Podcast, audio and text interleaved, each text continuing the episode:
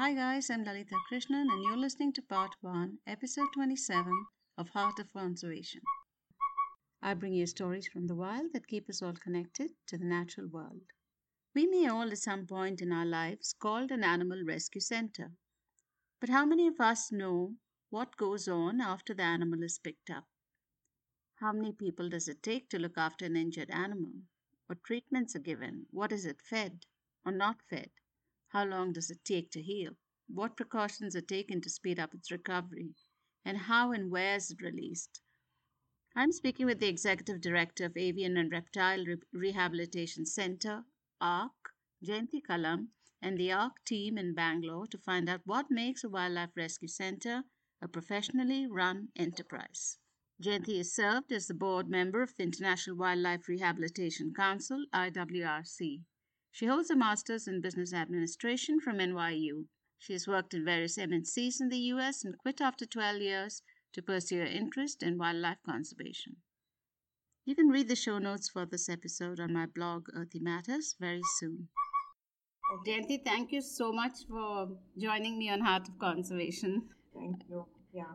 Okay, you know, before we start with your relationship with the wild, I'd like to ask mm-hmm. you about, you know, human behavior.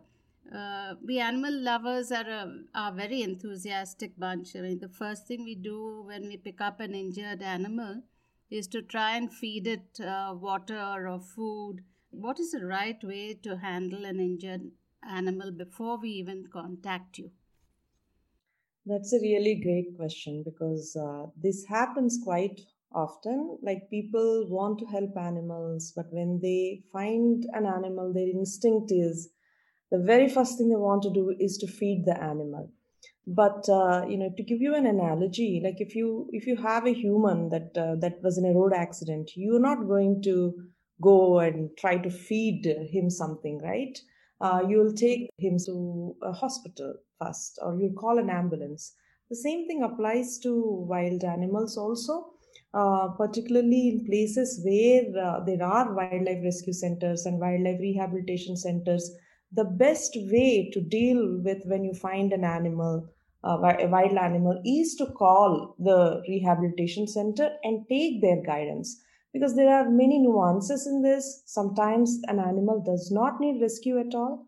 Um, and sometimes uh, maybe it has to be kept in a certain way before the rescue center the team arrives or uh, maybe the most important thing to do in some cases would be just doing the crowd control so no one disturbs the animal so there's it, it varies based upon the situation and so that's why it is always important to call for guidance first before acting uh, because feeding an animal or giving water, like in case of birds, if you just pour water down the throat, it can enter into lungs directly because their airway system is different from mammals' airway system.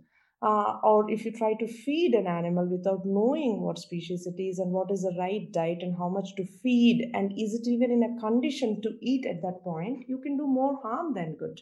Um, so while wanting to help is a great thing, and we do find a lot of people in Bangalore who want to help the animals, we always advise people to learn the right way or call us first and take our guidance uh, and then approach the animal accordingly. Yeah, that's great.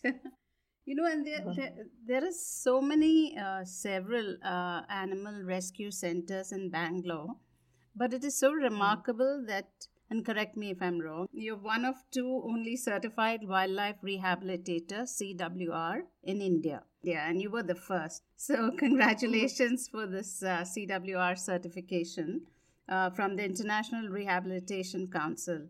So, how, how did it come to be? Tell us this story. So my journey into wildlife rehabilitation started in the US uh, you know it uh, until 2012 i was just working my corporate job uh, and didn't know much about wildlife rehabilitation but when i started looking into oh, something to do with conservation something uh, to do with social causes wildlife rehabilitation uh, happened to be one of the things that i was interested in and when i uh, wanted to get into it actually there are not many formal courses one can take to become a good wildlife rehabilitator there may be related courses that you can take but uh, wildlife rehabilitation as a course is not offered or was not offered at that time. Uh, so the way I learned wildlife rehabilitation is to actually get hands-on experience by volunteering at different places and taking these conferences and courses in wildlife rehabilitation offered by in different universities. And i wanted to make sure that i have the right information with me and uh, iwrc the international wildlife rehabilitation council offers this uh, test called certified wildlife rehabilitator ensuring that they any person who passes this test has um, an understanding of all different aspects of wildlife rehabilitation because it's not just the veterinary field it has ecology as part of it and nutrition and you many other aspects uh, for a wildlife rehabilitation uh, for somebody to become a successful wildlife rehabilitator. So uh, to just make sure that i have my concepts right and uh, so i was looking for uh, some certification and that is how i found uh, this certification and i have taken it in somewhere in 2014 i think and happy to be qualified as a certified wildlife rehabilitator. Having done that not only i am i am a certified wildlife wildlife rehabilitator now. It's also i'm also one of the instructors for international wildlife rehabilitation council mm. uh, who offer these training courses into wildlife rehabilitation. Okay. i'm really glad for all the people who you work with and for all the animals rescue. They're in good hands. So you know you studied veterinary technology. It's not a fam- i'm not familiar with that term. Could you explain that line of study yeah, in India, again, we don't have this specific field as veterinary technology, but uh, in the US, there is this defined um, role as a veterinary technician. Uh, veterinary technicians can do a lot of things except for performing surgery or uh, prognosing medical outcomes, but they receive knowledge and uh, training in skills like animal anatomy, animal handling, pharmacology, anesthesia, radiology, nursing, um, surgical nursing, or you know many different skills that that go along with like you know handling an animal and taking care of an animal, uh, even including giving medications and all that. So since I could not do uh, or, or that was not the path, I wanted to fast track my career into wildlife rehabilitation because even when I started this, my goal was ultimately to start a wildlife rehabilitation center to of my own. So I wanted to uh, make sure that I am familiar enough, since I don't come from a vet background, familiar enough with the concepts and things like that. So that's why I took this uh, veterinary technology uh, course. It's a two-year course to uh, get familiarized, to understand uh, how to take care of an animal in a uh, medically, basically. Okay, that's amazing. It's so interesting to know that there are so many options, uh, you know, to study. It's been seven years since you established uh, Avian and Reptile Rehabilitation Center ARC with Salim Hamid, who's a noted uh, environmentalist, illustrator, photographer, and also winner of the David Shepherd Award from the Wildlife Trust of India and Nature Forever Society Sparrows Award. I would love to hear how you, you know, began, and there's so many stories to tell. Yeah. So, uh, again, going back a little bit into my journey, in 2012, I quit my corporate career and I wanted to do something uh, that mattered to me and 2012 to 2014 i was in the us trying to get into fields like conservation land restoration organic farming wildlife rehabilitation etc and suddenly i felt like you know why not do this back in my home country? And i wanted to explore possibilities if it would be feasible for me to come back here and do something. So i took a trip to india and i went to different cities here trying to find like minded people, figuring out what possibilities exist. And one such person I met is uh, Salim Hamid, and that time, what he spoke to me, uh, it definitely inspired me a lot. And so that's how I ended up in uh, Bangalore, starting this uh, ARC center in Bangalore along with him. So he, Salim is one of the pioneers into wildlife rehabilitation in Bangalore. He has dedicated his life to it for a very long time when um, there was uh, wildlife rehabilitation is not even known or didn't even exist as a field at that time when I spoke to him, it, it became very clear that, you know, while many people here care about wildlife, the formal way of taking care of them or the science part of it um, and the finances part of it is makes it a little bit mm. difficult to achieve the higher standards of uh, rehabilitation so that looked like an opportunity for me because i was exposed in the us to different wildlife rehabilitation centers that were run like that existed for years and uh, scientific approach scientifically being approached and all that so i wanted to get some of that back to india and thanks to support from few of the other friends who are also uh, trustees of ARRC now, ARC now, that we were able to be financially start this as a philanthropic initiative from all of us. So our passion also was in wildlife rehabilitation and the finances were there and guidance of uh, Salim is also there and yeah, with all these things, we thought like we could make a difference by starting a wildlife rehabilitation center um, here in India. And uh, thankfully, it did work out for us. And today, when we started in 2016, and in 2021, we did about 6,600 animals have been rehabilitated through our center. Mm. So I, I, feel that it's it's been a good journey so far. Truly, in fact, I was. Uh I was very impressed with how professionally your staff uh, rescued a bird from a park in front of our, my house. He was quiet, he was quick, and he was efficient. So, you know, what, according to you, makes a good rescue center excellent? What is the training? Or hmm. just tell us uh, more about that. Uh, so all our uh, the people who work, particularly the rescuers who work for us, they don't have any formal background in wildlife rescues as such. Um, some of them probably just passed their higher secondary school. You know, uh, it's not like they they studied wildlife and then they come and become wildlife rescuers.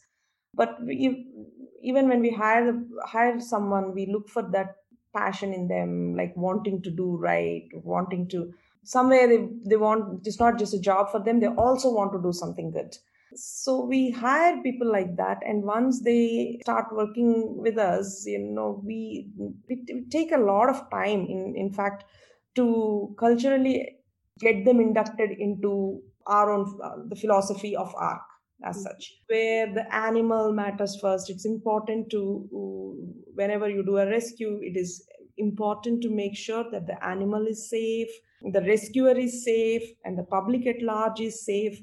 And we tr- take them uh, initially when someone joins they will shadow a senior rescuer and uh, they will learn from them on the job. And all of that will be reinforced back um, through the training sessions and one one-on-one coaching that we give so that's about how a wildlife rescuer becomes so efficient, but it stems from a larger philosophy that we have, which, uh, if okay, I will go into now. Go ahead. One of the things that drives us to be efficient is this understanding that most nonprofits, including ours, is limited by resources. Um, the, whether it is uh, financial resources or uh, technical resources, etc. Uh, so we have to uh, be we have to try and use these minimal resources to do the maximum impact.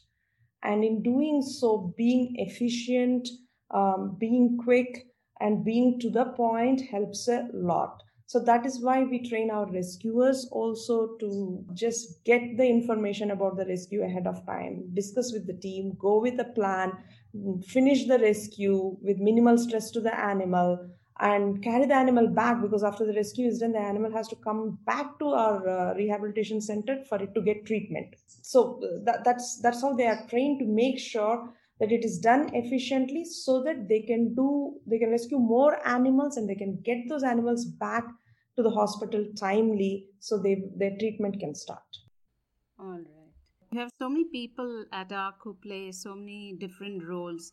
Starting with the mm-hmm. vet, uh, you know, you have mm-hmm. the outreach coordinator, the rescue coordinator, the wildlife rehabilitator, the animal care manager, animal rescuer, animal caretakers, uh, and of course the maintenance staff.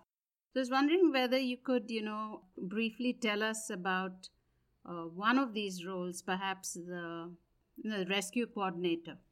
Generally, I think that wildlife rescue coordinator is one of the most important key roles for a rescue center because the first interface that public have uh, when they find an animal is they they call the rescue helpline and it reaches the rescue center.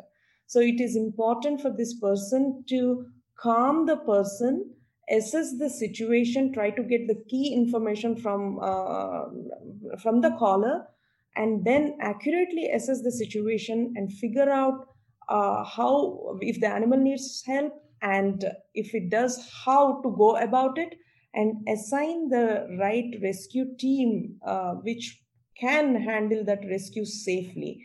Through all these things they will have to deal with different types of uh, personalities. Like some people who call they are very nervous when they find an animal. Some people who call they get uh, very aggressive like you know, um, how, how long are you going to take I, can you not come in the next five minutes some hmm. people mm. will be will be not so sure they want to help but they don't want to they, they're scared of the animal so so different all kinds of people call the rescue coordinator through all mm. these things they have to keep their their objective in mind which is helping that animal which cannot speak for itself and uh, you know there is no caretaker for that animal that can accurately give the history of all that that had happened.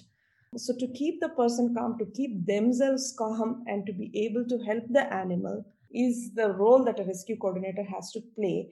And day in day out someday there could be you know 50 calls on the phone. You know it doesn't matter. They have to keep going through one one after the other rescue call and ensure that every call gets the same kind of the proper care proper instructions animal is safe, person is safe, our rescue team is safe.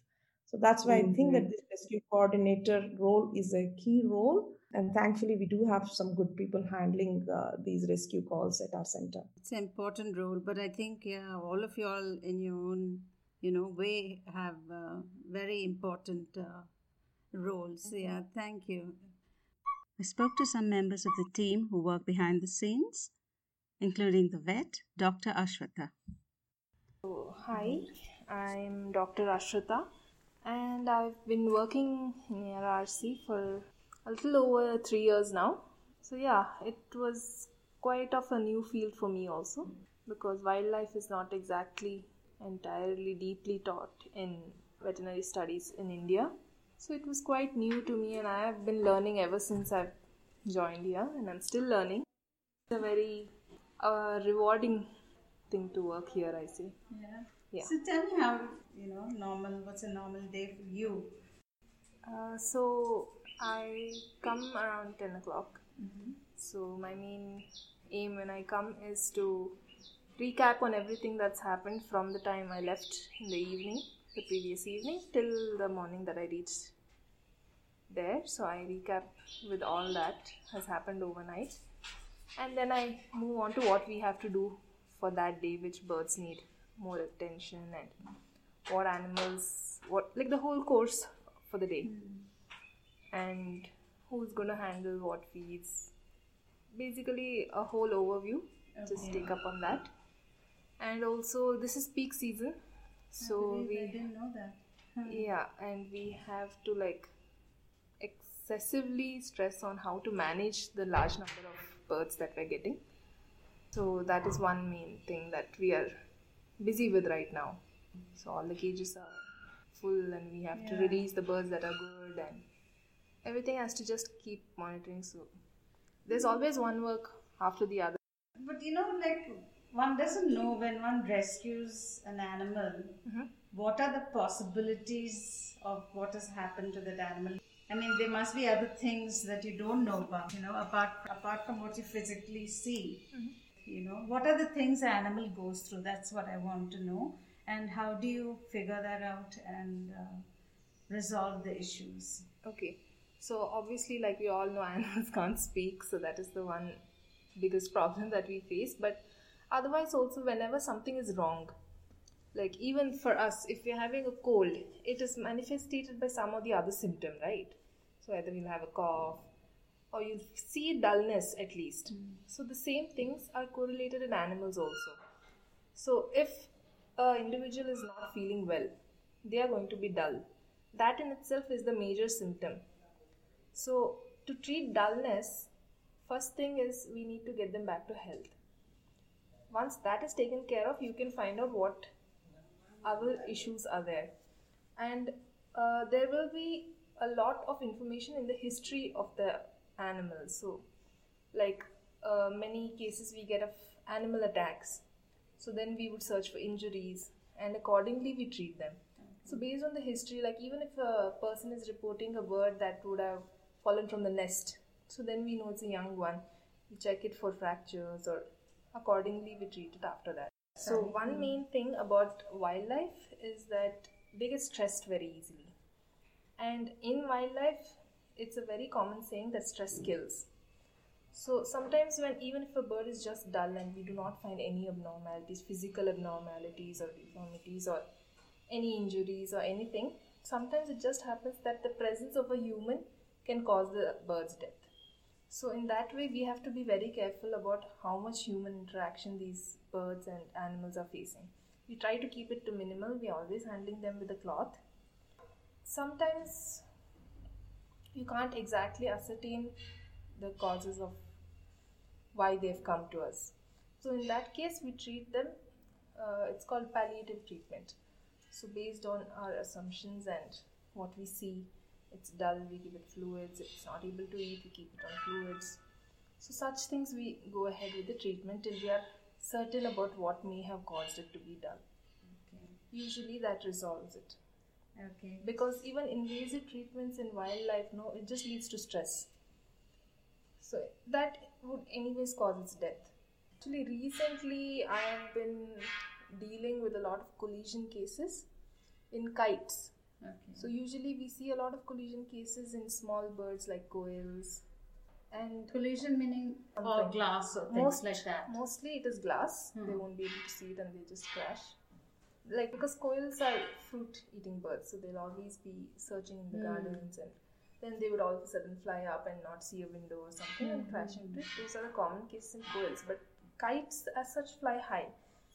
But yeah once in a while they do crash into a skyscraper or something. Mhm. and we've been getting those cases not a lot but a little more in number. So i've been wanting to figure out how to deal with those because they head on crash into something Yeah. right? So their face is affected and what we have been seeing is that their eyes get affected so Mm. as such like dealing with the eye that is gotten damaged is very difficult Mm. because they need to see to catch their survive, prey or to scavenge or whatever. But yeah, we have been dealing with those, and I've been finding that very challenging. Even to find out which antibiotics are more preferable for eye infections and all that. So, but recently, yeah, we did a surgery for a fellow who had an eye deformity. We're still waiting on how his recovery will be, but usually these birds actually are able to live with their With- one eye or they Hmm. manage to adjust to their Hmm, surroundings and learn how to fly also around it. Mm. So, as far as their claws are fine, they are able to actually learn how to live in the wild also. That's amazing. Jayanthi, I see that you conduct workshops for various organizations. Uh, would you ever think of holding one for citizens, you know, like a first aid for animals sort of thing, or would it be too complicated? Mm, yeah, first aid for animals, uh, for citizens is a little like, particularly with wildlife, right? I mean, there are certain rules and laws. We don't want people to end up keeping them at home or keeping them for too long.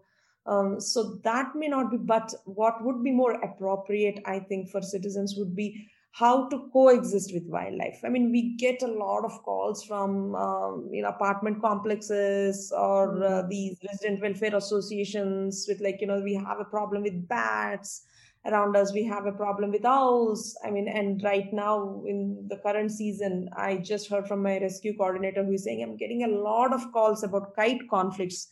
Um, so you know the conf we, we are living in an urban environment which we share with this wildlife. So they use the space we use the space. We are all using this common space and so conflict is inevitable. I mean encounters are inevitable i would say. I mean it depends upon our perspective whether we see it as a conflict or just uh, uh, encounter with an animal. So how to coexist this uh, with with with wild um, animals or wild neighbors uh, is important and, and so we can all do something to promote wildlife uh, in our neighborhoods. Uh, so that is something those kind of um, talks or uh, presentations would be more appropriate for general citizens i would feel. Yeah that sounds actually more practical. Yeah. Mm-hmm. All right.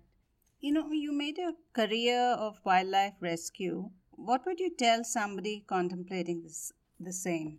So uh, yeah wildlife rescue or rehabilitation is uh, it's a it's a way of life now i would say for me.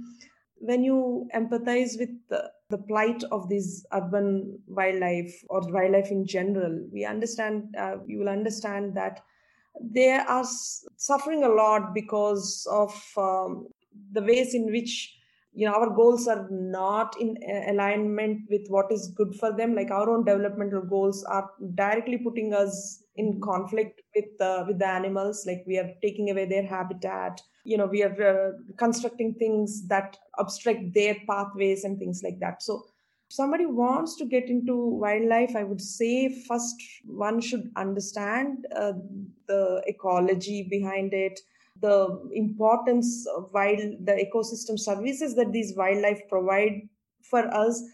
And once you understand why it is important and once and you want to get into it it is still you have to be prepared for this career because it's not an easy career. That that i would say there is not a great pay in it. That's uh, that's unfortunate. sure. um, yeah but still there are people who are working on it because they're passionate about it. It's it's like one of the social engineering kind of causes like you know all of us uh, if we are aware of the things that we are causing knowingly or unknowingly to the wildlife we share the space with and in uh, mm. and the person who makes their career uh, wildlife rescues as their career would would be the conduit or would be this uh, person who will make the society around him aware of this connect between the wildlife and humans and how we can be compassionate and we can live in a way that we can coexist with this with, with wildlife. So uh, the career needs a lot of dedication a lot of understanding of the wild animals in general because you know these these animals they will not be able to tell us what they need. You have to try and figure it out. You have to understand animal behavior. Um, so it's a quite an interesting field i would say because it combines a lot of different mm-hmm. aspects like i keep repeating it's about animal behavior it's about ecology it's about urban development. And the confluence of all these things in, and figure out a response uh, to this conflict that we are facing today and turn it into coexistence. That is the role of this wildlife rescuer mm. or wildlife rehabilitator. So career wise it's extremely interesting and uh, it, a person would grow by working in this but it has to come from passion because it's not one of the high paid careers out there. Yeah like most outdoor careers. Yeah. yeah. Yeah. But well said. Thank you. I also spoke to Veera Babu, wildlife rescuer at ARF, who has been working there since 2016. When you get a rescue like request, what do you feel? Actually, uh, actually that paining is not express me, but I feel that paining. We have a voice that don't have voice so is express i don't understand. But hardly i feel 100% is uh, I, I feel like that. Oh, how much pain is expressed uh, somebody calling me we go and uh, how to uh, estimate like uh, how do i remove that? How to and uh, save the we'll bird? discuss. discuss. And the team also we will all discuss. Then i will safely I will take the bird. And i bring here in my rehabilitation center we have this team. So is a saving use treatment. Then after that same location i will released. So so you you will also go to release the bird yeah release the bird we released and rescued both first rescue. The how to condition that yeah. bird condition also i informed here. So he prepare here then i give bird and uh, after then bird is everything is fine. Flew well then I will uh, release the Then same you place. must feel very good. Yes, Actually, we we have a, um, proudly say work satisfaction Hmm. is the most important. That before I work someplace, maybe some couple of uh, two three places, but we don't have that place in work satisfaction. But here, work satisfaction is the most important. So we sa- satisfactorily I do is good work.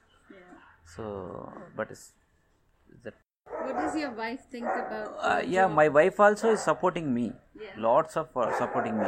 She is also is doing uh, hospital work. She is hospital service also. She she and my mindset is uh, is uh, connecting that. But uh, my family is not a rich. My father is a carpenter. I do this work. What the properties came? I don't think that So both of you in the caring, caring work. yes always Hey guys, hold on, this is not the end. Do listen to part 2 to find out more about how Jayanthi Kalam and her team are raising the standards of wildlife rescue and rehabilitation in India. I'm Lalita Krishnan signing off, and do remember you can read the transcript for this podcast on my blog Earthy Matters very soon, and also listen to it on many platforms.